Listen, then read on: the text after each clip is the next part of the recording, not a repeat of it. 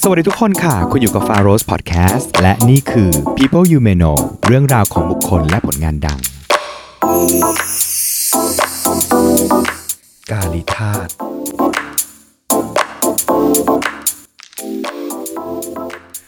สวัสดีค่ะ People You May Know ในวันนี้นะคะ เราจะพูดถึงกวีอินเดีย ผู้มีชื่อเสียงโด่งดังไปในโลกตะวันตกนะคะ แต่ว่าคนไทยนี้แทบจะไม่รู้จักชื่อนี้เลย นั่นก็คือกาลิธาตนะคะแล้ววันนี้นะคะบุคคลที่จะมาเล่าเรื่องของกาลิธาตุนะคะเป็นรุ่นพี่ของพี่ฟายเองนะคะ ขอต้อนรับผู้ช่วยศาสตราจารย์ ดรชาญวิทย์ทัดแก้วหรือพี่ก้าวนะคะ สวัสดีค่ะสวัสดีจ้าฟ้าแบบเต็มยศนะคะเนอะเราไม่มีทางเรียกชื่ออย่างนี้กันในชีวิตจริงไม่มีท่านผอสอฮะอะไรไม่มีไม่มีไม่มีเราก็เรียกกันแบบเรียกพี่ก้าวกันตลอดจริงๆจริงๆมีอีกชื่อหนึ่งนั่นก็คือเขอขอสงวนเอาไว้หลังขอหลัสงงวนไม่เอาไว้ปกติไม่ได้เรียกพี่หรอกใช่อย่างปอมแปมอย่างเงี้ยก็จะเรียกอีกชื่อหนึงเพื่อนๆก็จะเรียกอีกชื่อหนึเองอไม่ไม่ไม่พร้อมจะเรียกชื่อนั้นในวันนี้เอ้าจริงๆเรีเรียกยกก็ได้อะไรเอาเหรอเงี้ยเอออะเรียกพี่ก้าวเรียกพี่ก้าวนะครับอ่าพี่ก้าวปัจจุบันเป็นอาจารย์ประจำอยู่ที่ที่สาขาวิชาภาษาเอเชียใต้ภาควิชาภาษาตะวันออกคณะอักษรศาสตร์จุฬาค่ะนะฮะก็ด้านนี้โดยตรงเลยอืมเป็นเกี่ยวกับนะด้านภาษาเกี่ยวกับวัฒนธรรมประวัอินติศาเดียสตร์สันภาษาสันสกฤต ภาษาปรากฤตอืมภาษาบาลีอะไรอย่างเงี้ยซึ่งวันนี้ไม่ต้องกลัวว่าเราจะพูดเรื่องยากเกินไปเราจะเล่าเรื่องยากไม่ให้ใครเป็นเรื่องที่ไม่ที่ง่าย เพราะหจรือริอาจงๆจะแล้วยากกเรื่ว่าเดิมจริงๆเรื่องเกี่ยวกับอินเดียเนี่ยภารตะต่างๆเนี่ยมันค่อนข้างเชื่อมโยงกับ ของวัฒนธรรมความเป็นไทยใช่เยอะใช่พอสมควรอืมเลยแล้วเราก็จะเอามาเชื่อมโยงให้ฟังว่าจริงๆแล้วเรารู้อะไรและเราไม่รู้อะไรเกี่ยวกับเรื่องพวกนี้ใช่ไหมคะซึ่งพูดไปอาจจะไม่รู้มากกว่าเดิมอือ่าถ้าพูดถึงเปิดไปที่คำว่าการิธาตุอย่างเงี้ยอาจจะอุ้ยทำไมชื่อนี้อาจจะมีคนเคยได้ยิน แล้วก็อาจจะแบบเออคุ้นๆหรือว่าไม่เคยได้ยินเลยก็เป็นไปได้ การิธาตุนี้จริงๆแล้ว ก็เป็นบิ๊กเนมมากสำหรับโลกตะวันตกใช่ใช่ไหมฮะใช่แล้วแล้วก็ผลงานของเขาเนี่ยจริงๆเราอาจจะไม่รู้จักการิธาตุโดยตรง แต่ไปรู้จักจากงานแปลอืมของของเป็นบทพระราชนิพนธ์บขทองละครของรัชรัชกากาลลเช่นที่หกรัชกาลที่อ่า6ใช่ไหมคะอ่าจริงๆ แล้วอะ original เนี่ยคือสักเอ่อเรื่องศกุนตลาศกุนตลาที่เป็นภาษาสันสกฤตของกาลิธาตุนี่แหละของกาลิธาตุนะฮะคนนี้ฉะนั้นเราก็จะสงสัยไปอีกว่าทำไมอยู่ดีร.หกถึงไปเอางานนี้มาแปลเกิดอะไรขึ้นคะตอนนั้นคือจริง ๆ แล้วตอนที่รัชกาลที่ 6 ขอขอใช้ราชาศัพท์แบบง่ายๆแบบค่ะไม่ไม่ไม่ต้องเต็มยศแล้วกันเนาะเพราะว่าค่ะเนาะเพราะว่าทันนี้ก็ไม่ได้เหมือนกันค่ะเหมือนกันค่ะก็ตอนที่ท่านไปไปเรียนหนังสือที่อังกฤษใช่ไหมแล้วท่านก็ไปเรียนสันสกฤตจริง ๆ ด้วย แล้วก็ยังมีอีก อีกสองสองพระองค์เนี่ยไปเรียนที่อังกฤษที่อังกฤษใช่ไหมที่ที่ออกซฟอร์ดคะค่ะนะจบทางด้านนี้มา แล้วช่วงนั้นเนี่ยก็คือคนตะวันตกฮือฮามากกับเรื่องวรรณคดีสันสกฤตวรรณคดีอินเดียอ่าอ่าคือก่อนหน้านั้นมันไม่ค่อยมีองค์ความรู้เรื่องพวกนี้เท่าไหร่เรื่องตะวันออกนี่กลายเป็นกลายเป็นเรื่องใหม่สำหรับสังคมยุโรป ซึ่งเป็นสังคมที่ถือว่าเป็นเป็นอะไรสังคมนักปราชญ์ในในยุคนั้นก็จะมีอังกฤษฝรั่งเศสเยอรมัน แล้วก็ที่เอ่อรัสเซียนะก็คือเซนต์ปีเตอร์สเบิร์กโลกตะวันตกเริ่มมีการจัดการองค์ความรู้อืมเกี่ยวกับการศึกษาภาษาโบราณใช่ต่างจริงๆ ความสนใจเนี่ยฝ้ายอาจจะอาจจะยังไม่เคยได้ยินเรื่องนี้ก็คือความสนใจมันมันเริ่มจากการอยากจะไปครอบครองเขาอะๆ ก็คือเรื่องาณานิคมถูกต้องอ่านะอ๋อมันมาจากยุคนั้นเลยเออเพราะว่าค่คือเข้าไปใช่ไหมก็คืออังกฤษเนี่ยก็ก็ฉลาดเนาะเข้าไปทำการค้าก่อน แล้วก็ค่อยๆ ครอบครองทีละอย่างสองอย่างในที่สุดก็ครอบครองเบ็ดเสร็จนะอ๋อแอบแอบเข้าไปค้าขายก่อนเออเข้าไปค้าขายก่อน ก็คิดว่าถ้าจำไม่ผิดก็รู้สึกว่าช่วงช่วงปลายอยุธยาเนี่ยไปตั้งอันนี้แหละนะไปไปตั้งเออบริษัทนะ East East India India Company ค้าขายกับเขาก่อนอืมแล้วก็ค่อยๆรุกคืบมาทีละหน่อยทีละหน่อยอะไรเงี้ยจนกระทั่งถึงยุควิกตอเรียค่ะ ก็คือครอบครองเบ็ดเสร็จ อังกฤษก็เลยได้เป็นอังกฤษเจ้าอาณานิคมใช่แล้วแล้วก็ส่งคนมาส่งคนที่เป็นข้าราชการระดับสูงของอังกฤษเนี่ยเข้าไปปกครองค่ะนะก็มีทั้งเรื่องของการสารเรื่องของอะไรต่างๆ แล้วเป็นคนที่มีความรู้ส่วนใหญ่เนี่ยก็คือเป็นคนที่มีความรู้เรื่องการทหาร มีความรู้เรื่องผังเมือง มีความรู้เรื่องเอ่อกฎหมายนะเข้าไปพัฒนาอินเดียอ่าค่ะแล้วก็ เอ่อคนหนึ่งที่ที่จะต้องกล่าวถึงก็คือชื่อเอ่อเซอร์วิลเลียมโจนส์เซอร์วิลเลียมโจโจนนส์ส์คนเนี้ยเป็นคล้ายๆเหมือนกับหัวหน้าศาลสูง ซึ่งแน่นอนว่ามันจะต้องมีกรณีพิพาทระหว่างชาวอังกฤษกับชาวอินเดียพื้นถิ่น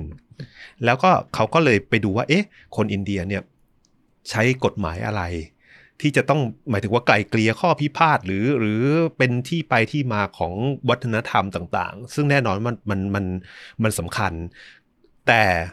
วรรณคดีทุกอย่างเนี่ยอยู่ในรูปของไอ้คัมภีร์ที่ยังยังอยู่ในคล้ายๆเหมือนใบลานบ้านเราอะอ๋ออ่าแล้วก็ผูกขาดโดยพวกวรรณพราหมณ์และใช้ภาษาเก่าและใช้ภาษาเก่าก็คือภาษาสันสกฤต ซึ่งจริง ๆ แล้ว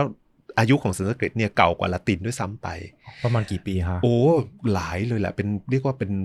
เป็นพันอะครันะบเพราะฉะนั้นเนี่ยเอ่อความซับซ้อนของภาษาสันสกฤตเนี่ยมีมีสูงกว่าเอ่อภาษาละตินมากโอเค ตอนนี้สรุปก็คือว่าเซอร์วิลเลียมโจนส์เนี่ย ก็ต้องการจะรู้เรื่องพวกนี้อ๋อเพื่อจะได้เพื่หาอที่จะช่องทางในการปกครองใช่แล้แล้ววก็ก็อยู่ร่วมกันอยู่ร่วมกันกับระหว่างชาวชาวอินเดียชาวเอ่ออัอังกฤษงกฤษและกับอินอินเดีเดียยเอออมรวมถึงระหว่างอินเดียกับอินเดียด้วยเวลามีกรณีพิพาทเลยต้องเข้าไปศึกษากฎหมายที่บ้านเมืองเขาเขาใช้แต่ใช้เดิมแล้วก็รวมถึงคัมภีร์ศาสนาด้วยอะไรด้วยค่ะนะก็อยากจะไปเรียนสันสกฤตแต่ค่ะพราหมณ์ไม่ให้เรียน ตามตามที่เขาเขียนเขียนเล่าเล่าอ๋อเพราะว่าพราหมณ์ก็มีเรื่องของชนชั้นวรรณะไงอะถูกต้องเพราะว่าพวกเราเองเราไปอย่างเงี้ยเราก็เป็นเหมือนจัณฑาลนะก็คือเป็นคนนอกวรรณะเราไม่อยู่ในวรรณะราไม่ใดๆเลย เราไม่อยู่ในวันนั้นใดๆทั้งสิ้นและยิ่งเป็นฝรั่งมาจากอังกฤษอีกโอ้โหยิ่งเหมือนกับเป็นศัตรูด้วยซ้ำไปพราหมณ์เขาก็บอกว่าไม่ให้เรียนไม่ให้เรียน ตามคำเล่าลือบอกว่าเซอร์วิลเลียมโจนส์จ่ายเงินให้กับลูกศิษย์พราหมณ์ คือยังไงนะคะก็หมายถึงว่าลูกศิษย์เนี่ยก็คือเหมือนกับมีมีคล้ายๆเหมือนกับเป็นพราหมณ์ใหญ่คนนึงแล้วก็มีอ่าลูกศิษย์ในสำนักอะไรเงี้ยก็เรียนกับอาจารย์ใหญ่ไม่ได้ใช่ไหมก็จ่ายเงิน จ่ายเงินแบบคล้ายๆเหมือนเขาว่านะเหมือนกับติดสินบนให้ช่วยหน่อยหรืออะไรอย่างเงี้ยอืมแล้วแล้วแล้วพแล้วราหมณ์ก็ชั้นรองลงมาก็ช่วยช่วยสอนช่ช่ววยยสอนอะไรสันสกฤจตนแล้วก็ให้ค่อยๆไต่ระดับไปจนกระทั่งได้เรียนอะไรเป็นเรื่องเป็นราว ก็สุดท้ายเซอร์วิลเลียมโจนส์ก็คือหาทางในการจะเรียนสันสกฤตใช่ได้แล้วซึ่งในที่สุดก็ก็เรียนได้ดีด้วยอืมจนกระทั่งเอ่อมีเซอร์วิลเลียมโจนส์แล้วก็อีกสองท่าน แต่ว่าในในเทปนี้เราก็คงไม่ไม่มาพูดในรายละเอียด โอเค ก็ตัดสินใจแปลหนังสือสำคัญของครับอินเดียครับนะอันดับแรกก็คือมีมานวธรรมศาสตร์ ก็คือเป็นตำรากฎหมายของฮินดูมนูอ่าหรือกฎหมายพระมนู ซึ่งอ่าพระมนูนี้ก็เขาก็ถือว่าสืบเชื้อสายมาจากพระอาทิตย์ เป็นมนุษย์คนแรกที่ปกครองโลก เพราะฉะนั้นก็คือตรากฎหมายขึ้นมาใช้ในโลกอะไรอย่างเงี้ย ซึ่งอันนี้เป็นกฎหมายที่อินเดียใช้กันมาที่ใช้กันมา และเป็นกฎหมายที่เป็นจารีต อย่างอย่างที่ฝ่าอาจจะเคยได้ยินบอกว่าอะถ้าสมมติว่าแบบต้องล้างตาด้วยน้ำนม หรือว่าถ้าสมมติว่าแบบว่าอะจันทานอ๋ออ๋ออ๋อเงาจันทานมาแบบเออมาทอดถ้าทอดอ่าเออหน้าประตูบ้านต้องล้างด้วยน้ำนม อันเนี้ยมาจากมานวธรรมศาสตร์อ๋อเออเพราะฉะนั้นในเนี้ยเขียนไว้หมดเลยว่าคนในวันณะต่างๆเนี่ยมีหน้าที่อะไร ถ้าเกิดความไม่บริสุทธิ์ขึ้นมา จะแก้ยังไง หรือในกรณีของเออคนต่างวันณะกันเกิดผิดวันณะกัน เช่นทำผิดต่อกันและกันอะไรอย่างเงี้ยจะจะจะลงโทษยังมันไงดูเป็นเรื่อะองไรซับเงี้ซ้ยอนมากซับซ้อนมากการที่อังกฤษจะมาปกครองอินเดียใช่มันไม่ใช่เรื่องง่ายใช่เขาก็เลยต้องไปดูแนวคิดแนวคิด ซึ่งดูจากหลักกฎหมายนั่นแหหลัละกกฎหมายอันก็หคืนึ่องกฎหมายพระมนูญใช่อันแล้นี้วคือก็อันที่หนึ่งอันที่หนึ่งะครับอันที่สองก็คือคัมภีร์ที่เรียกว่าพักวัตคีตา ซึ่งก็อ่าหนูเคยได้ยินชื่อนี้ ใช่อ่าใช่ไหมก็คือจริงๆ คนที่อ่านมหาภารตะก็อาจจะเคยคุ้นเคยว่า เออเออฝรั่งเนี่ยเรียกเอ่อพระควัตคีตาถึงขนาดเรียกว่าอะไรเป็น Hindu Bible เป็นไบเบิลของฝั่งนี้ของฝั่งนี้ เขาบอกว่าถ้าเหมือนทดท้อเอ่อมีความเอ่อทุกข์ใจหรืออะไรเนี่ยก็ให้ไปอ่านพระควัตคีตาค่ะนะเราก็จะพบ ว่าจริง ๆ บทเพลงของพระผู้เป็นเจ้าเนี่ยอันนี้เป็นคำแปลของคำว่าพระควัตคีตาเนี่ยอืมก็จะให้กำลังใจแล้วก็ให้ทางออกให้แสงสว่างเป็นบทให้กำลังใจอ่าอ่าว่าเราจะดำเนินชีวิตต่อไปยังไงอะไรเงี้ยอ่าหนึ่งกฎหมายสองกฎหมายเป็นส่วนฟิโลโซฟี philosophy อ่าสามจริง ๆ มันมีมันมีอันหนึ่งก็คือนิทานฮิโตประเทศนะก็คือเป็นเรื่องของนิติศาสตร์ แต่นิติศาสตร์ในที่นี้ไม่ได้เป็นเรื่องของของกฎหมาย แต่เป็นลักษณะของการเออ เขาเรียกว่าอะไรตำราแบบแผนความประพฤติอะไรเงี้ยอินเดียเป็นชาติที่ชอบเล่านิทาน เพราะฉะนั้นเนี่ยเขาเล่านิทานสัตว์คุยกันนะเหมือนเหมือนกับนิทานอีสปอย่างเงี้ยแล้วก็แทรกคติธรรมอะไรต่างๆอย่างเงี้ยเข้าใจแล้วเป็นต้นโอเคแล้วก็จริง ๆ แล้วก็มีอีกเรื่องหนึ่งซึ่งเรื่องที่เราจะพูดวันนี้ก็คือเรื่องสำคัญ อันนี้เป็นเอ่อวรรณคดีที่ไม่ได้เกี่ยวข้องอะไรกับกับเรื่องของการปกครองอะไรทั้งสิ้นค่ะแต่เป็นวรรณคดีโรแมนติกอืม ซึ่งเซอร์วิลเลียมโจนส์เนี่ยบอกว่าเออเนี่ยเรื่องนี้ดี เพราะว่าเป็นวรรณคดีบทละคร ต้องบอกฝ้ายอย่างนี้ก่อนว่าวรรณคดีบทละครเนี่ยในบริบทของวรรณคดีสันสกฤตเนี่ยถือว่าเป็นศาสตร์ศิลป์ที่สูงที่สุดในบรรดาวรรณคดีทั้งหมด เพราะเพอะไรราะคะว่าหนึ่ง มันประกอบไปด้วยร้อยแก้ว ก็คือคำพูดทั่วไป แต่ไม่ใช่คำพูดของคนสามัญธรรมดา มันต้องมีแบบสำนวนโบหารอะไรต่างๆ แล้วก็มีคำเปรียบเปรยอะไรต่างๆนะนั้นเขาจะไม่มาพูดตรงๆอะภาษากวีมีการเปรียบเทียบมีการอะไรอย่างเงี้ยคือภาษาขนาดร้อยแก้วยังสวยเลย แล้วก็มีบทขับร้องซึ่งพี่ไม่อยากจะใช้คำว่าร้อยกรองหรือฉันท์หรืออะไรอย่างเงี้ยคำฉันท์ เพราะว่าจริง ๆ มันคือบทขับร้องจริงๆ ก็คือสลับกันก็คือพูดเสร็จ แล้วก็มีอยู่ดีคล้ายๆ เหมือนกับโอเปร่าอ่าอ่าแล้วก็มีท่อนร้องออกมาอ่ามีท่อนร้องออกมาคือ คืออะไรที่เป็นพูดแบบทั่วไป ไม่ได้เป็นสาระสำคัญก็ไม่ไฮไลท์คล้ายๆ บทร้องเนี่ยคือบทที่ไฮไลท์หรือบทที่แสดงความรู้สึกของตัวละครอะไรเงี้ยเขาก็จะร้องเพลงออกมา แล้วความประหลาดของละครสันสกฤตเนี่ยจริง ๆ แล้ว เออคือตัวละครพูดคนละภาษากัน ผู้ชายพูดภาษาสันสกฤต ในขณะที่ผู้หญิงเนี่ยพูดภาษาถิ่น อ้าวเพื่ออะไรคะ คือตามทฤษฎีการละครสันสกฤตเนี่ยก็คือเพื่อให้เห็นสถานะของของคอ๋อนมันเป็นเรื่องชนชั้น ของชายหญิงาของชนชั้น อย่างอย่างภาษาของผู้หญิงแล้วก็คนชั้นที่ไม่ใช่พราหมณ์ หรือกษัตริย์ หรือพระราชาเนี่ยก็จะใช้ภาษาที่เรียกว่าปรากฤตแต่ในในขณะที่ภาษาปรากฤตเนี่ยยังมีแยกเป็นภาษาย่อยๆ อีกเยอะแยะเต็มไปหมดเลย คือคือฟาคิดอย่างเงี้ยอยู่ดีๆ คนหนึ่งที่พูดภาษาเหนืออืมแล้วพอนางร้องเพลงนางก็ร้องโนราออกมา มันประหลาดมันก็เป็นความมาปกระหเลลายดอะแต่มันไงแต่มันเป็น แต่มันเป็นวิข้อธีการกำหนเลยดใช่ไหมถูกคะต้องใช่ มันเป็นข้อกำหนดของบทละคร แล้วก็เป็นการแสดงความสามารถที่เรียกว่าอะไรความเป็นโพลีกลอตของก็คือความของเป็นกวีของกวีว่าคุณจะรู้ภาษาเดียวแล้วแต่งไม่ได้อ่าก็คือแล้วกาลิธาตเองเนี่ยในสกุลตลาเนี่ยใช้ทั้งหมดเนี่ยสามสี่ภาษา โอ้โหสี่ภาษาถ้ามันจะต่างสี่กันมากไหมคะภาษาไม่พวกนี้ค่อยมาก แต่ว่าเออภาษาปรากฤตเนี่ย มันมันเขาบอกว่ามันเอื้อต่อการร้องเพลง เพราะว่าอะไรเสียงหนักๆก็คือเสียงพยัญชนะหนักๆเนี่ยหายไปหมดเลย เหลือแต่เสียงสระอ๋อออ่าอย่างเงี้ยเพราะฉะนั้นก็คือมันสามารถเอื้อนเอื้ได้อนยได้าวๆได้อะไรเงี้ยนี่ที่พูดมายังไม่เข้าการิธาตุเลยนะก็ยังไม่เข้าเลยใช่ไหมก็คือเราพยายามจะเทียบให้เห็นว่าโอเค ก่อนจะเข้าสู่การิธาตุอะจริงๆเออแล้วมันเคยมีเอ่อแนวคิดเรื่องการไปศึกษาภารตวิทยาอืมถูกไหมคะเรียกถูกไหมใช่ใช่อินโดโลจี Indology จากฝั่งอังกฤษซึ่งใช่เข้ามา ทางการปกครองในยุคอาณานิคมอืมก็เห็นความจำเป็นว่า เอ้ย อังกฤษจะเข้าปกครองอินเดียมันไม่ใช่ปกครองเขาได้เลย คุณต้องไปเข้าใจวิธีคิดของรากเขาเงาก่อนใช่รากเงาขของวัฒนธรรรมของเขาก่อผ่านนเรื่องของกฎหมายปรัชผ่านเรื่องของปรัชญาบทละครบทละครอ่าอ่าต่างๆ แล้วก็ต่างๆกลายเป็นว่าได้ความรู้ทางด้านสันสกฤต แล้วก็เอามาอืมเก็บไว้ โลกตะวันตกก็เลยบูมมาก ใช่ แล้วก็อ่าบทละครเรื่องแรกก็คือจริงๆสามสี่เรื่องเนี่ยเป็นเรื่องแรก ๆ ที่แปลเป็นภาษาอังกฤษ นั่นก็คือนั่นก็คือไอ้สี่เรื่องที่ว่าเนี่ยก็คืออมบทละครเรื่องแรกก็คือสกุลตลาสกุลตลา และทำให้โลกตะวันตกเนี่ยฮือฮาว่าอ้าวอินเดียมีบทละครด้วยเออแต่จริง ๆ แล้วตัวกาลิธาตเองก็มีความน่าสนใจ เพราะว่าประวัติของกาลิธาตเองก็มีสองส่วน ส่วนหนึ่งเนี่ยก็คือเป็นบุคคลจริงในประวัติศาสตร์ค่ะกับอีกส่วนหนึ่งก็คือเป็นตำนาน ซึ่งเป็นตำนานที่แบบเป็นไปไม่ได้เลย เช่น เช่นก็คือว่ากาลิธาตเป็นพราหมณ์ที่เลี้ยงวัวค่ะโง่มากค่ะ ไม่มีความรู้อะไรเลย ก็คืออออย่างเช่นยกตัวอย่างในในนิทานที่ว่าเนี่ยเล่าเรื่องกาลิธาตเนี่ยบอกว่าเอ่อกวีที่ชื่อวรารุจิเนี่ยเอออยากได้อยากได้พระธิดาของของกษัตริย์เมืองพาราณสี เพราะนางเนี่ยเก่งมากเก่งกว่าผู้ชายทั้งหมด แล้วก็คิดว่าไม่มีใครในแผ่นดินอินเดียเนี่ยสามารถที่จะล้มหรือโค่นนางได้ จริง ๆ ชื่อนางก็มีความหมายนะนางชื่ออาชิตา แปลว่าผู้ที่ไม่มีใครสามารถเอาชนะได้อ๋อชะตะชิอ่าตะอาชิตะเออค่ะก็ปรากฏว่าวราจิตก็โกรธ ว่าอินี่หญิงนักก็เลยไปหาคนที่เป็นคนโง่อะเพื่อที่จะมาย้อมแมวให้กับพระธิดาเนี่ย แต่งงานด้วย ก็เลยไปหา ก็ไปหาพราหมณ์คนเนี้ยแล้วคือพราหมณ์คนเนี้ยทำอะไรรู้ไหมกำลังตัดกิ่งไม้อยู่ ปกติคนเราเวลาจะตัดกิ่งไม้ใช่ไหมสมมติว่าเราเราเราเราควรจะต้องนั่งที่โคนกิ่งไม้ แล้วก็ลิดกิ่งไม้จากจากปลายใช่ไหมจากปลายเข้ามาหาตัวครับไม้กาลิธาตุนั่งที่ปลายกิ่ง แล้วก็ตัดที่โคนคือโง่จริงๆโง่จริงเออๆแล้วก็แล้วก็ร่วงลงมา แล้วก็อืมพระราชจิบอกไอ้นี่แหละเหมาะละก็เอามาสอนบอกว่าเนี่ยนะเวลาพระธิดาถามอะไรเนี่ยนะอย่าตอบ ให้ทำหน้าอืมอืมอืมอืมเฮ้ย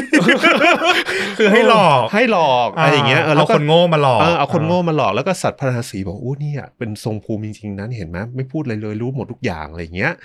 ตอนแรกนี่ไม่ได้ชื่อกาลิธาตุนะเป็นใครก็ไม่รู้อะไรเป็นอย่างพเงี้ยรามอะเป็นพราหมณ์สักคนหนึ่งงงๆอะไรเงี้ยคนหนึ่งงงๆเอออ่าเออคืออยู่ดีๆก็โดนวรารุจิมาแบบมาเป็นเครื่องมือในเป็นการเครื่องมือในการแก้แค้นอืมก็ปรากฏว่า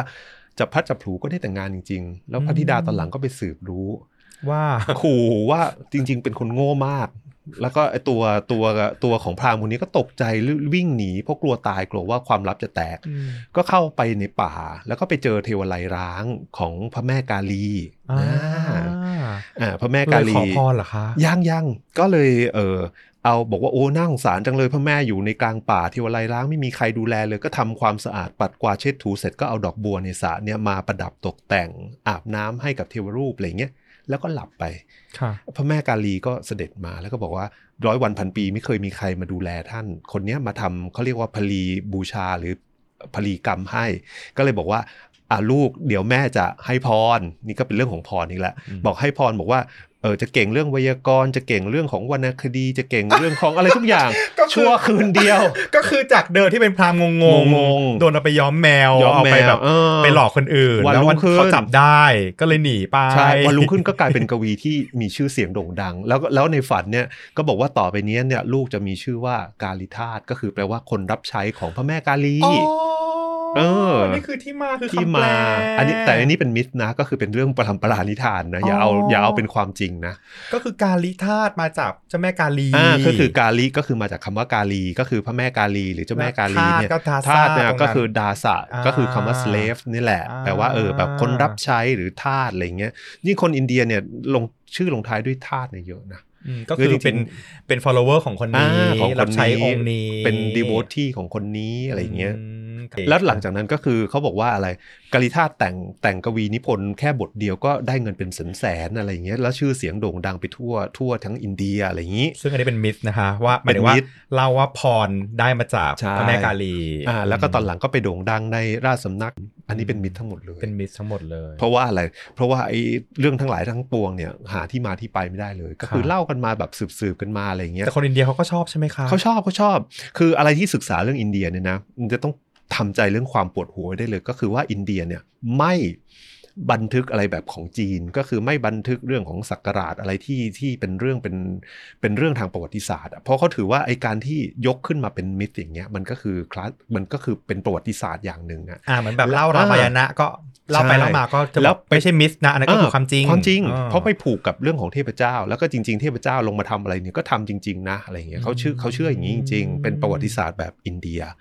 นะเพราะฉะนั้นเนี่ยเวลาเวลาอ่านของอินเดียเนี่ยจะต้องแยกแยะให้ดีว่าตอนนี้เรากำลังอ่านมิตรหรือ หรือความจริงแบบหรือแบบ fact ของของของตะวันตก แบบศาสตร์แบบตะวันตกฉะนั้นเวลานักวิชาการไปจับงานอินเดียมันก็ต้องมีเกณฑ์ในการจับว่าเอ้ยอันนี้กำลังพูดถึงเออต้องมีสติที่มากเขากำลังว่ากันอยู่ว่าเป็นแบบนี้ใช่แบบนี้ใช่ใช่อุ้ยลึกซึ้งมากเลยค่ะ อันนี้คือแค่ที่มาของการิธาตุเออว่ามีการพูดถึงแล้วก็มีการอ่าอาจจะแต่งมิสขึ้นมาเพื่อจะอธิบายที่มาเออที่ไปแล้วตัวของเขาเองตัวของเขาเองในเชิงประวัติศาสตร์เนี่ยคนอินเดียกับคนตะวันตกเห็นไม่เหมือนกันค่ะคนอินเดียอันนี้อันนี้แบบประวัติศาสตร์แล้วนะ คนอินเดียเชื่อว่า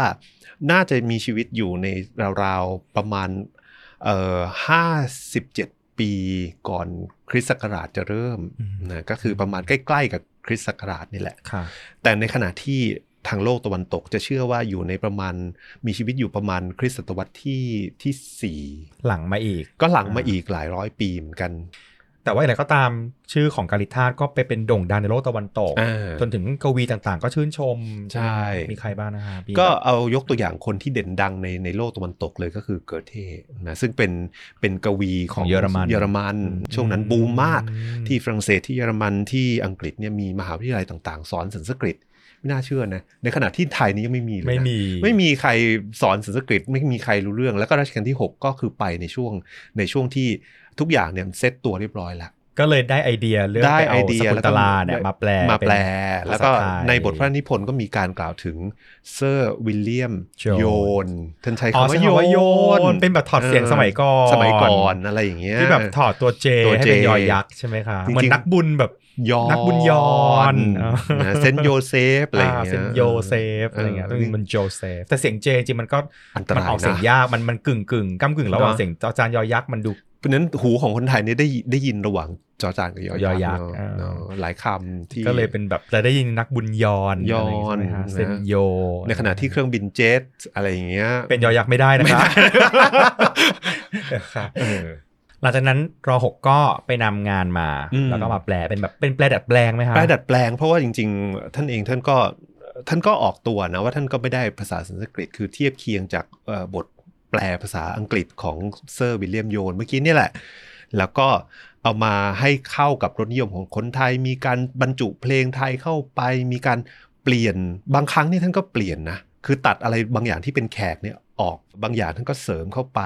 นะหนูว่าน่าสนใจมากละกันที่รอหกรัชกาลที่หกไปแปลเนี่ยไม่ได้แปลจากสันสกฤตนะ ใช่ใช่แปลจากอ้อมอังกฤษแปลจากอังกฤษมาอีทีนึทั้งคือที่จริงๆแล้วเรารู้สึกว่าอินเดียอยู่แค่นี้เองอะเออแต่เราเราน่าจะได้แปลตรงมาใช่เลยเราเราอ้อมหลาย ๆ อย่างเนี่ยในในช่วงรัชกาลที่ 6 เนี่ย ไปรับจากทางตะวันตกมา เป็นพาราตาวิทยาที่ไม่ได้รับจากอินเดียขออนุญาตพูดนอกเรื่องหนึ่งพาราตาได้วิทยานี่คือ เขาเรียกคำนี้เลยใช่ไหมคะคือ Indology อินโดโลจีคือพารภารตะคืออะไรนะฮะสำหรับพารตะจริงๆเนี่ยชื่อเนี้ยก็เกี่ยวข้องกับสกุลตลาวันนี้แหละ อ่าอ่า เพราะว่าจริง ๆ แล้วคนคนที่เออเขาถือว่าเป็นพระเจ้าจักรพรรดิคนแรกของอินเดียเนี่ยชื่อว่าพารตะพระรตะพารตะเสียงสั้นใช่ไหมก็คือเป็นลูกของนางสกุลตลา กับกษัตริย์ที่ชื่อว่าทุสยัน อ้าว แต่สกุลตลาเป็นเรื่องแต่งนะคะ สกุลแต่เขาถือว่าเป็นเรื่องจริงนะ อ๋อออย่าลืมนะว่าสกุลตลาอินเดียมองถูกมิตรเป็นแบบมิตประวัติศาสตร์ประวัติศาสตร์ เพราะว่าอะไรเพราะว่าต้นเขาของเรื่องสกุลตลาเนี่ย เขาไปเอาเรื่องที่อยู่ในมหาภารตะ แล้วก็เอามาดัดแปลง เพราะว่าลูกของนางสกุลตลาเนี่ยที่เกิดจากเท้าวทุสยันเนี่ยก็เป็นกษัตริย์ที่เรียกว่าเออเป็นพระเจ้าจักรพรรดิเป็นรวมเอ่อแว่นแคว้นต่างๆเนี่ยเป็นปึกแผ่นคนแรกอืมเพราะฉะนั้นลูกหลานที่อยู่ในวงสืบเชื้อสายมาจากภารตะที่เป็นลูกของนางสกุลตลาเนี่ยก็ได้ชื่อว่าภารตะทั้งหมด เพิ่งรู้เออเพราะฉะนั้นก็เป็นที่มาของอะไรก็คือสงครามมหาภารตะเนี่ยก็คือเพราะอะไรก็คือลูกหลานของภารตะมาที่เป็ทะนเลาะกันมาทะเลาะกันเองเอ่อเรื่องของสกุลตลาเนี่ยถือว่าเป็นเรื่องที่ดีที่สุด เพราะเขาเขาถือว่าเป็นเอ่อเรื่องที่กาลิธาแต่งตอนที่เป็นกวีที่โด่งดังแล้วอะไรเงี้ยในช่วงที่มีชื่อเสียงมากที่สุด แล้วก็เป็นเรื่องที่สมบูรณ์พร้อมทุกอย่างอะไรเงี้ยจริง ๆ ชื่อนางนี้ก็ตลกนะแปลแปลว่าอะไรแปลคะว่า นางที่นกเลี้ยงดูอ่า เลี้ยงออคือดูคำว่าด้วยนกมาสกุลตะหรือสกุลตะเนี่ยในภาษาสันสกฤตเนี่ยแปลว่านก สกุลตลาเนี่ยก็คือสกุลตลาที่เกี่ยวข้องกับนกอะไรอย่างเงี้ยอืมแล้วนั่นได้รับการเลี้ยงดูจากนกจริงไหมคะจริงอ้าวคือจริงจริงในในในในเชิงตำนานน่ะคือเราก็ไม่รู้ว่านางสกุลตลามีตัวตนจริงหรือเปล่านะแต่ในตำนานเนี่ยก็คือบอกว่าฤาษีองค์หนึ่งก็คือฤาษีวิสวามิตรอืมเอ่อบำเพ็ญตบะอยู่จนกระทั่งพระอินทร์เนี่ยกลัวว่าจะถูกแย่งตำแหน่ง อ๋อเพราะแข็งอ่าแข็เพงราะกว่าล้าเออมีตบะแข็งกล้า ก็เลยส่งนางอับสรชื่อว่าเมนกาเนี่ยไปทำลายตบะไปยั่วไปยั่วเออไปเป็นยั่วอะไรอย่างเงี้ยยั่วเพศยั่วเพศอะไรอย่างเงี้ยฤาษีพระอินทร์ไม่พอใจไม่อยากไม่พอให้ใจใครมาแข่งกล้าพระอินทร์เนี่ยกับจะตัวเป็นอย่างนี้นะพระอินทร์สันสกฤตเนี่ยเวลาฤาษีหรือใครที่ที่แบบเกินจะบำเพ็ญเอปุ๊อบจะบำเพ็ญเออเกินหน้าตัวเองก็จะส่งส่งคนไปยั่วเพศอะไรอย่างเงี้ยตบะแตกเกับทุกคนแหละ แต่มีอยู่บางคนที่แบบนางอับสรโดนสาบมันก็น่าสงสารเหมือ๋อนอกันนะเออออะคนนี้แต่นางนางคนเมนี้นากาเมนากาก็ไปยั่วแต่ปรากฏว่าตกหลุมรักกันจริง ๆ ก็อืมก็ในที่สุดเนี่ยเมนากาก็ท้องเอ่อ แสดงว่าฤาษีเนี่ยบำเพ็ญไม่ได้แล้วนะคะไม่ได้ไม่ได้ช่วงหนึ่งแล้วอืมนางก็ท้องเสร็จแล้วก็ฤาษีก็พอบอกได้สติก็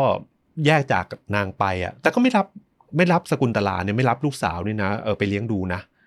แยกกันไปหมดเลยนางทิ้อับสรลูก็ก็กลับไปก็เพราะโดนคำสาปด้วยว่าแบบเหมือนให้ลืมทุกทุกสิ่งทุกอย่างด้วยอะไรเงี้ยคือไม่เอาโทษคือไม่สาปอะแต่หมายถึงว่าเขาขอให้ลืมเรื่องราวระหว่างเราอะไรเงี้ยนางก็กลับไปหาพระอินทร์ไปเลยกลายเป็นมีลูกเกิดมาแล้วหนึ่งอ่าคนก็มีลูกหนึ่งคน เสร็จแล้วก็คือวางสกุลตลาไว้อะแล้วก็คือแบบนก ก็มาช่วยเลี้ยงอะไรเงี้ย ซึ่งพี่เวลาสอนสันสกฤตเนี่ยพี่ก็หัวเราะนะ พี่ก็บอกว่าเออปกติเราก็ไม่รู้นะว่านกเนี่ยมันกินหนอนหรือกินผลไม้เหมือนคือถ้าสมมติเป็นนกกินหนอนเนี่ยสกุลตลาก็คงโตมากับหนอนหรืออะไรอย่างเงี้ย เออ แต่ว่าถ้านางแบบนกกินกล้วยก็เออ ก็เป็นบุญของสกุลตลาไปอะไรอย่างเงี้ยค่ะซึ่งเออเกิดก็จากการที่แบบว่าพ่อแม่โดนแกล้งนิดนึงเออาเสร็จแล้วก็พ่อม่นางก็หายกันไปแล้วหายกันไป ก็ฤาษีก็ไปบำเพ็ญตบะต่ออะไรเงี้ยฤาษีกันว่ามาเห็นเด็กผู้หญิงคนนี้ก็รับไปเป็นเลี้ยงเป็นลูกอะไรเงี้ย อืม นางก็เติบโตมาในอาสมก็เป็นแบบผู้หญิงอินโนเซนต์เนาะอะไรเงี้ยเออก็ไม่ไม่เคยมีความแบบต้องมือชายมาก่อน ก็มาเจอทุสยันก็ตกหลุมรักกัน ก็มาแต่งงานกันโดยวิธีที่เราเรียกว่า คนทันวิวาห์ก็คือ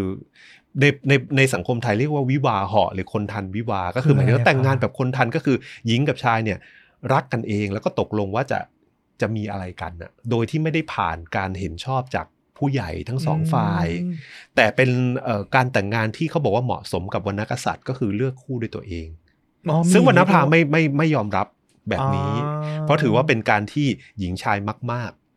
อยากเธอได้กันเอจับคู่งกันอะเองเออเธอมาไม่ได้ Tinder กันเองไม่ได้อ่าอะไรเงี้ย แต่ว่าเออนี่คือปัดซ้ายปัดขวากันเองอะไรเงี้ยเอออืมเอ๊ะเหมือนกันรู้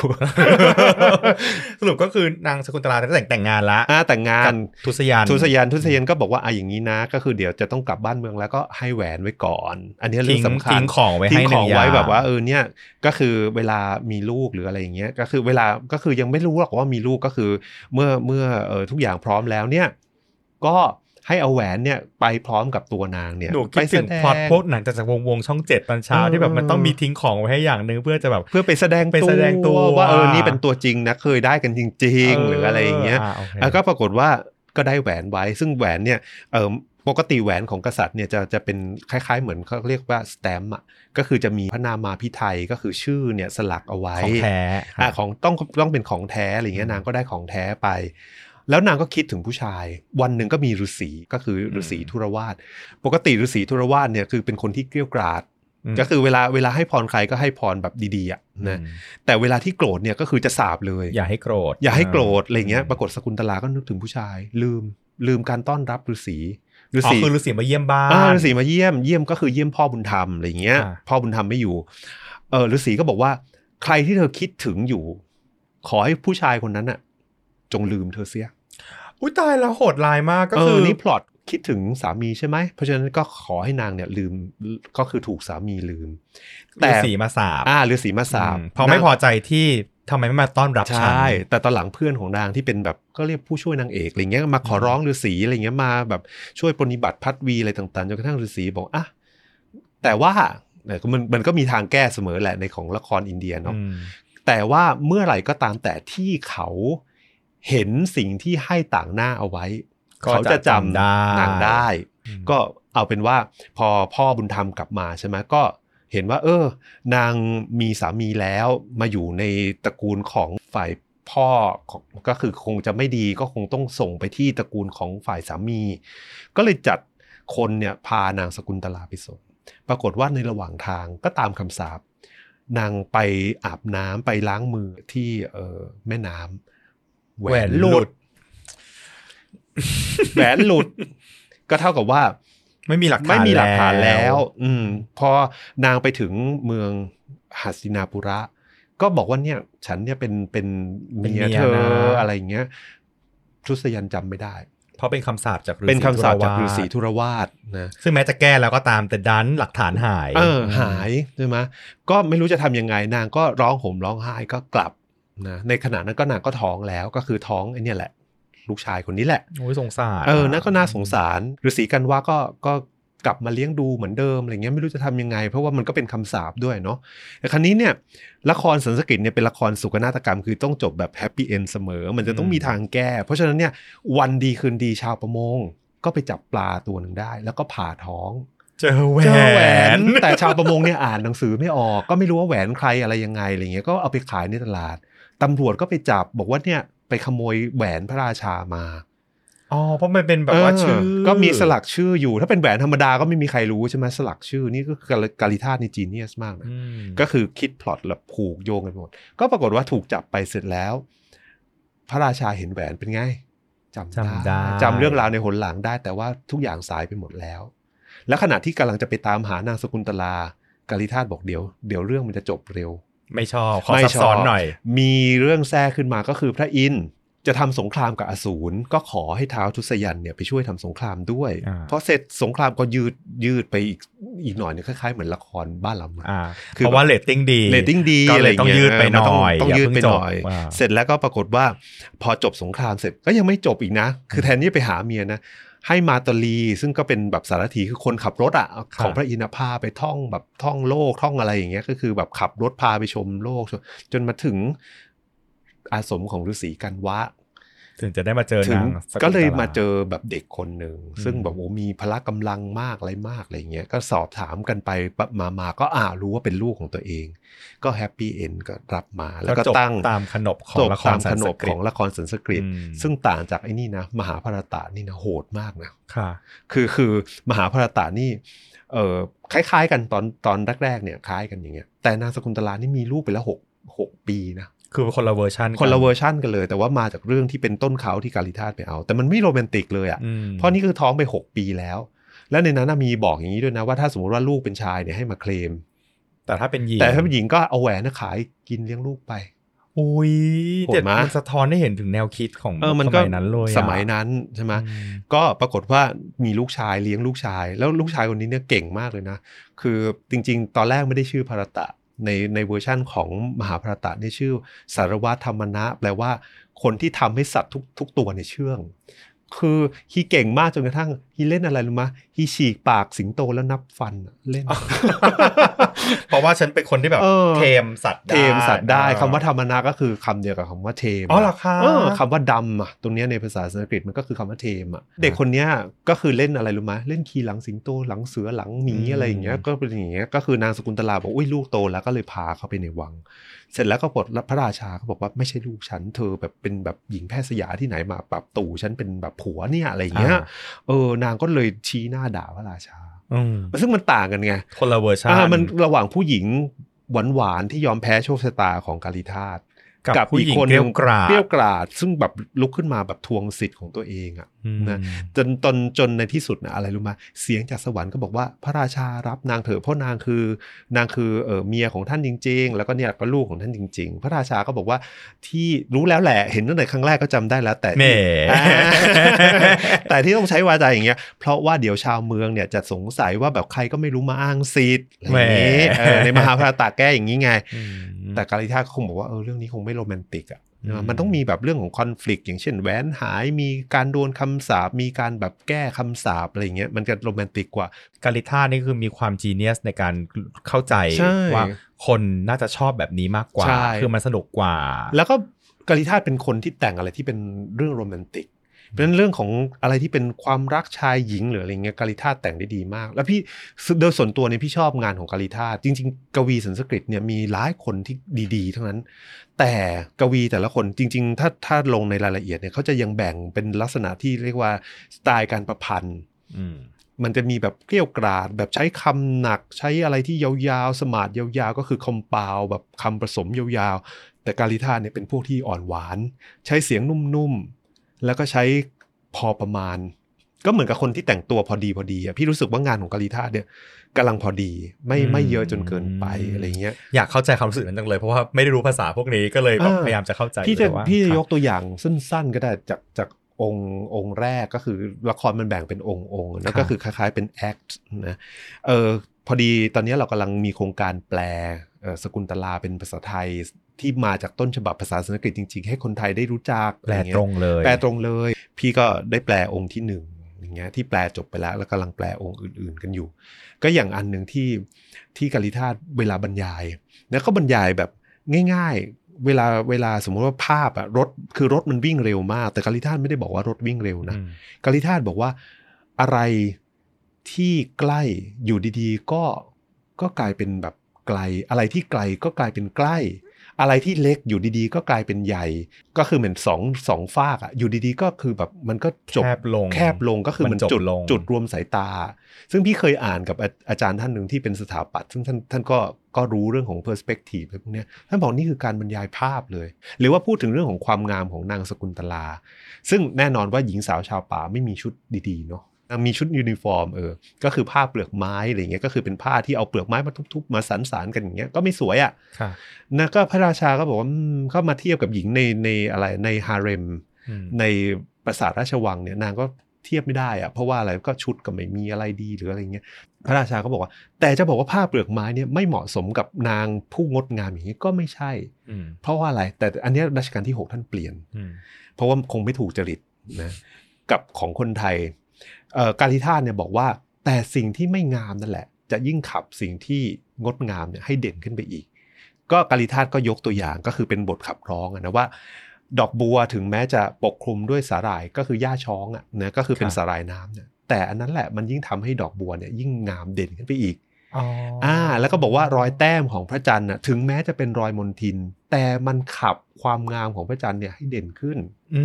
มอ่าเพราะฉะนั้นเนี่ยผ้าเปลือกสกุลตไม้ลาก็ต้องใส่เนี่ชุดอย่างนั้นแหใช่ละก็บอกผ้าเปลือกไม้เนี่ยก็ยิ่งขับนางสกุลตลาเนี่ยให้งามเด่นขึ้นไปอีก แล้วก็บอกว่าไม่มีสิ่งไหนในโลกนี้เลยอะที่ไม่ไม่คู่ควรกับนางอะเพราะฉะนั้นของที่ไม่สวยก็ก็ทำให้นางเนี่ยสวยได้ คือนางสวยอยู่แล้วอะ เอออย่างเงี้ย เป็นวิธีอธิบายที่วิธีที่เก๋แยบยนต์นะเออพี่รู้สึกว่าคือเขาเขาใช้คำไม่เยอะกำลังพอดีพอดี ซึ่งมันเป็นลักษณะของบทละครใช่ไหมคะมันต้องใช่ใช้คำใช่ที่มันแบบไม่วนเกินไปเพราะเอาไม่ไว้พูดเอาไว้รองใช่ใช่มันต้องเท่าที่รู้ก็คือว่าบทละครเนี่ย มันต้องมีคำกระชับ แต่ในคำกระชับเนี่ยจะต้อง meaningful มาก คือขต้องการิธาตุนะใส่ความหมายแต่ของคนอื่นเนี่ยยาวเฟื้อยเลยอ้าวเหรอคะเออเพราะฉะนั้นแล้วแต่แล้วแต่สไตล์ เพราะว่ามันมีสไตล์อีกพวกหนึ่งที่ที่ชอบความอลังการก็คือแบบโอ้ต้องใส่ทุกอย่าง ต้องอ่านให้ยากยากๆอะไรเงี้ยอย่างมีอยู่คนหนึ่งบรรยายฉากการรบ มีแต่เสียงรอเรืออืมหรือมีแต่เสียงเสียงพอสำเพาก็เบอเบอเบออย่างเงี้ยไปเรื่อยๆอะไรเงี้ยคือแบบดูเหมือนกับมันตะลุมบอลกันนะอืมคือความตลกของอินเดียคือบางทีอะแต่งอะไรยากๆเสร็จ แล้วก็อธิบายงานของตัวเองให้เสร็จสับเพราะรู้ว่าคนอื่นก็คงอ่านไม่รู้เรื่องเพราะว่าเรื่องภาษามันก็แบ่งชนชั้นวรรณะใช่พอสมใช่ควรคือนะคือหลายคนเนี่ยคือเป็นเป็นเป็นพราหมณ์ใช่ไหมโดยโดยมากแล้วเนี่ยก็คือพวกเนี้ยเป็นเป็นวรรณพราหมณ์แหละ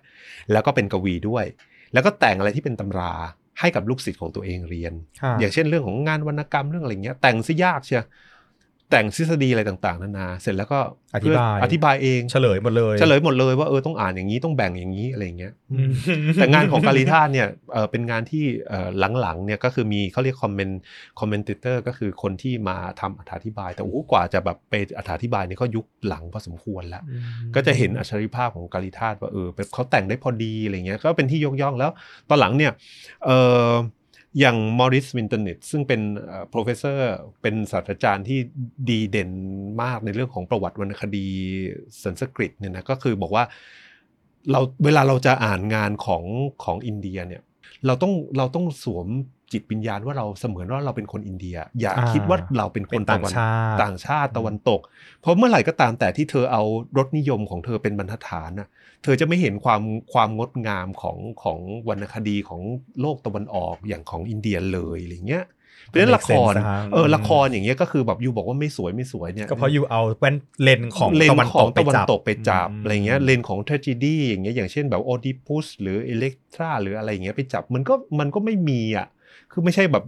อยู่ดีๆ คือนางสกุลตลา ถ้าสมมติโลกโลกตะวันตกใช่ไหมนางสกุลตลาหลังจากถูกปฏิเสธนางอาจจะอะไรฆ่าตัวตายเออหรืออะไรอย่างเงี้ยตามแนว tragedy หรือไม่ก็คือบอกฆ่าตัวตายเสร็จ ทุสยันวิ่งมาอ้าวเจอสกุลตลาตายอ้าวสกุลแบบสวมทุศแหวยัก็นสวมสวมแหวนจำได้เพิ่งเสร็จจำได้ฆ่าตัวตายด้วยฆ่าเอตัวตายตามออะไรอย่างเงี้ยไม่เกิดอย่างนี้ไม่เกิดขึ้นในอินเดียเพราะว่า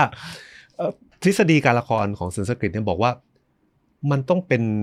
ความบันเทิงอะ คือดูแล้วเนี่ยมันต้องมันต้องชื่นใจ มันต้องชื่นใจอะอืมจบด้วยด้วยบทอำนวยพร กลับบ้านไปก็ต้องหลับฝันหวานอะมันคือไม่ใช่แบบนสะท้อนนะคะว่าเออชนชาติไหนๆมันคิดยังไงใช่กับใช่ผ่านงานละคร เพราะฉะนั้นเนี่ยการตายก็ไม่ต้อง ห้ามเกิดขึ้นบนอืมบนเวทีของละครสันสกฤตไม่ได้นะ แต่ถามว่ามีการตายไหมมีมีแต่วิธีการเขาใช้วิธีการตะโกนมาจากหลังโรงเอ่อโรงละครยังไงคะไอ้นี่ตายแล้วอะไรอย่างเงี้ยคือแบบตะโกนมาหรือไม่ก็คือร้องเพลงมาจากหลังฉากว่าแบบเออถูกโน่นนี่นั่นอะไรเงี้ยแต่ก็คือจะเลี่ยงความรุนแรงคือจะไม่มีการบาดเจ็บมาได้อืมแต่ว่าอาจจะแบบ ตายอะไรเงี้ยมามาบนเวทีไม่ได้ แล้วเราเองเราก็สืบเรื่องนี้มาเหมือนกันนะว่าจะไม่มีฉากเรื่องของการตายบนบนละครของไทยเหมือนกันอืมเราก็ไปรับมาเราก็ไปรับก็เลยนิยมมาคิดว่าเล่าแต่เรื่องแฮปปี้สุขสันต์ใช่ใช่นะฮะคือไม่ไม่ไม่นิพระยมเอกเล่านางเรื่เอองกเนี่ยจะต้องเออชนะจบแล้วก็คือทุกคนจะต้อง Happy Happy ending ending อะไรเงี้ยเออก็จะเป็นลักษณะของละครละครสันสกฤตแต่โบราณ จริงๆแล้วเนี่ยการศึกษาเรื่องกับ ภารตวิทยาหรือแบบว่าวรรณคดีสันสกฤตอะไรพวกนี้จริง ๆ แล้วมันก็ถ้ามองว่าไกลตัวมันก็ไกลมากเลยนะ แต่ว่าจริงๆแล้วเรื่องคำเรื่องแนวคิดต่างๆ มันก็ผูกโยงอยู่กับคนไทยปะคะใช่จริง ๆ แล้วเราเรารับวรรณคดีสันสกฤตหรือวรรณคดีอินเดียเนี่ยมาตั้งแต่ไหนแต่ไรไม่รู้ว่าในสังคมของเรา แต่คิดว่าอาจจะผ่านจากการเขาเรียกว่ามุขปาฐาก็คือผ่านแบบการเล่าสืบกันมา คือเราไม่มีหลักฐานอะ เราก็จะไม่เคยเห็นว่าแบบมันมีการแปลการการแปลงอะไรที่มาจากแบบจากต้นฉบับหนึ่งไปอีกไปอีกต้นฉบับหนึ่งอะไรเงี้ย แต่ครั้นี้เนี่ยเราก็จะเห็นว่าเราเองเนี่ยไอ้ที่ที่เราเรียนกันอยู่อย่างอย่างที่จุฬาก็ดีที่ศิลปากรก็ดีอะไรก็ดีเนี่ยในมหาวิทยาลัยเนี่ย มันพื้นฐานมาจากโลกตะวันตก เหมือนที่พี่อืมพูดในตอนตอนต้นรายการทางเซอร์วิลเลียมโจนส์อ่าเซอร์วิลเลียมโจนส์เป็นคนเขาเรียกว่าเขาเขาถือว่าเป็นบิดาของภารตวิทยา แล้วก็ไอ้ภาษาศาสตร์เปรียบเทียบอะที่เป็นแบบเอาภาษายุโรปมาเปรียบเทียบกับภาษาเอ่อของตะวันออกโดยเฉพาะสันสกฤตเนี่ยก็เริ่มมาจากคนกลุ่มนี้แหละอืมอะเพราะฉะนั้นเนี่ยของคนไทยเนี่ยในปัจจุบันเนี่ยก็คือเรียนแบบนี้ จริงเรามีเรามีแบบการเรียนแบบจารีตนะก็คือการเรียนแบบในวัดก็คือเรื่องของเอ่อการเรียนเปรียญภาษาบาลีอะไรเงี้ยอันนี้อันนี้อีกส่วนหทางนึ่งทางศาสนาเขาอ่าในในเรื่องของศาสนาพุทธเราเรียนแบบจารีต แต่ว่าที่เป็นสันสกฤตเนี่ยคือคนไทยแต่ก่อนนี่คิดว่าคงรู้แหละนะแต่ว่ารู้มากน้อยแค่ไหนเนี่ยไม่มีหลักฐานปรากฏ เรามีวรรณคดีเยอะแยะเต็มไปหมดเลยแล้วที่ที่เอาที่ได้รับอิทธิพลจากอินเดียนะเอาจริงๆสมมติถ้าบอกว่าวรรณคดีไกลมากฉันฉันมีต้องมีคนที่รู้สึกว่าไม่เห็น get เลยวรรณคดีคืออะไร เอาง่ายๆอะค่ะ พวกชื่อของเราเองอะทุกวันเนี้ยอืมชื่อคนไทยอะ ไม่รู้กี่เปอร์เซ็นต์อะที่เป็นภาษาแขกทั้งหมดเลยอะคือมาจากสายนั้นอะใช่เพราะถ้าตัดหนึ่งก็คือตัดชื่อเราใช่ไหมอืมตัดเอ่อคำต่างๆในในภาษาของเราเนี่ยเราแทบจะพูดอะไรไม่ได้แล้วนะ ไม่เหลือคำอะไรอย่างให้เช่นพูดความแล้วสุขค่ะความทุกข์อย่างเงี้ยอืมมันก็มันก็ยืมมาอย่างอย่างอ่าพูดง่ายๆ อย่างฟาโรห์ลองลองมองขึ้นไปบนท้องฟ้าอย่างเงี้ยเมฆอย่างเงี้ยอืมแล้วเราอะไรจะจะ ใช้ใช้คำอื่นได้ใช้ไหมคำอื่นได้ไหมอืมอะไรเงี้ยจริงๆมันมีคำภาษาถิ่นหรือท้องถิ่นอยู่ แต่ในที่สุดก็ก็เราก็ใช้จนจนกลายเป็นของเราไปแล้วอะเมฆก็บอกเมฆก็ฟังดูไทยมากเลยจริงๆแล้วมันก็ใช่คำแขกใช่เป็นยืมคำมาแขกยืมมาอะไรอย่างเงี้ยแต่เราก็ใช้เป็นเป็นของเราไปแล้ว แล้วเราก็สร้างคำโดยใช้พื้นฐานของคำคำสันสกฤตคำบาลีเนี่ย สร้างคำใหม่ ๆของเรา ซึ่งอินเดียไม่มีใช้ด้วยอ่าอะไรอย่างเงี้ย เออ Original เขาไม่รู้จักแล้วนะคะสับพวกนี้บัญญัติอะไรทั้งหลายแหล่เนี่ยเราที่เรามาใช้อยู่ผูกกันเองเรามาผูกของเรากันอืมเอง ที่ราชบัณฑิตผูกบางทีเราก็ใช้บ้างไม่ใช้บ้างอะไรของเราเนี่ยคือบางทีบางทีเนี่ยพี่เองยังบอกเลยว่าเออมันมีคนพยายามบัญญัติแล้วก็ถามพี่บอกว่าเออเนี่ยจะใช้คำอันนี้ได้ไหมพี่บอกเออเดี๋ยวนะ ถ้ามีคำไทยแล้วใช้คำไทยเถอะเพราะบางครั้งอืมบางครั้งนี่มันต้องแปล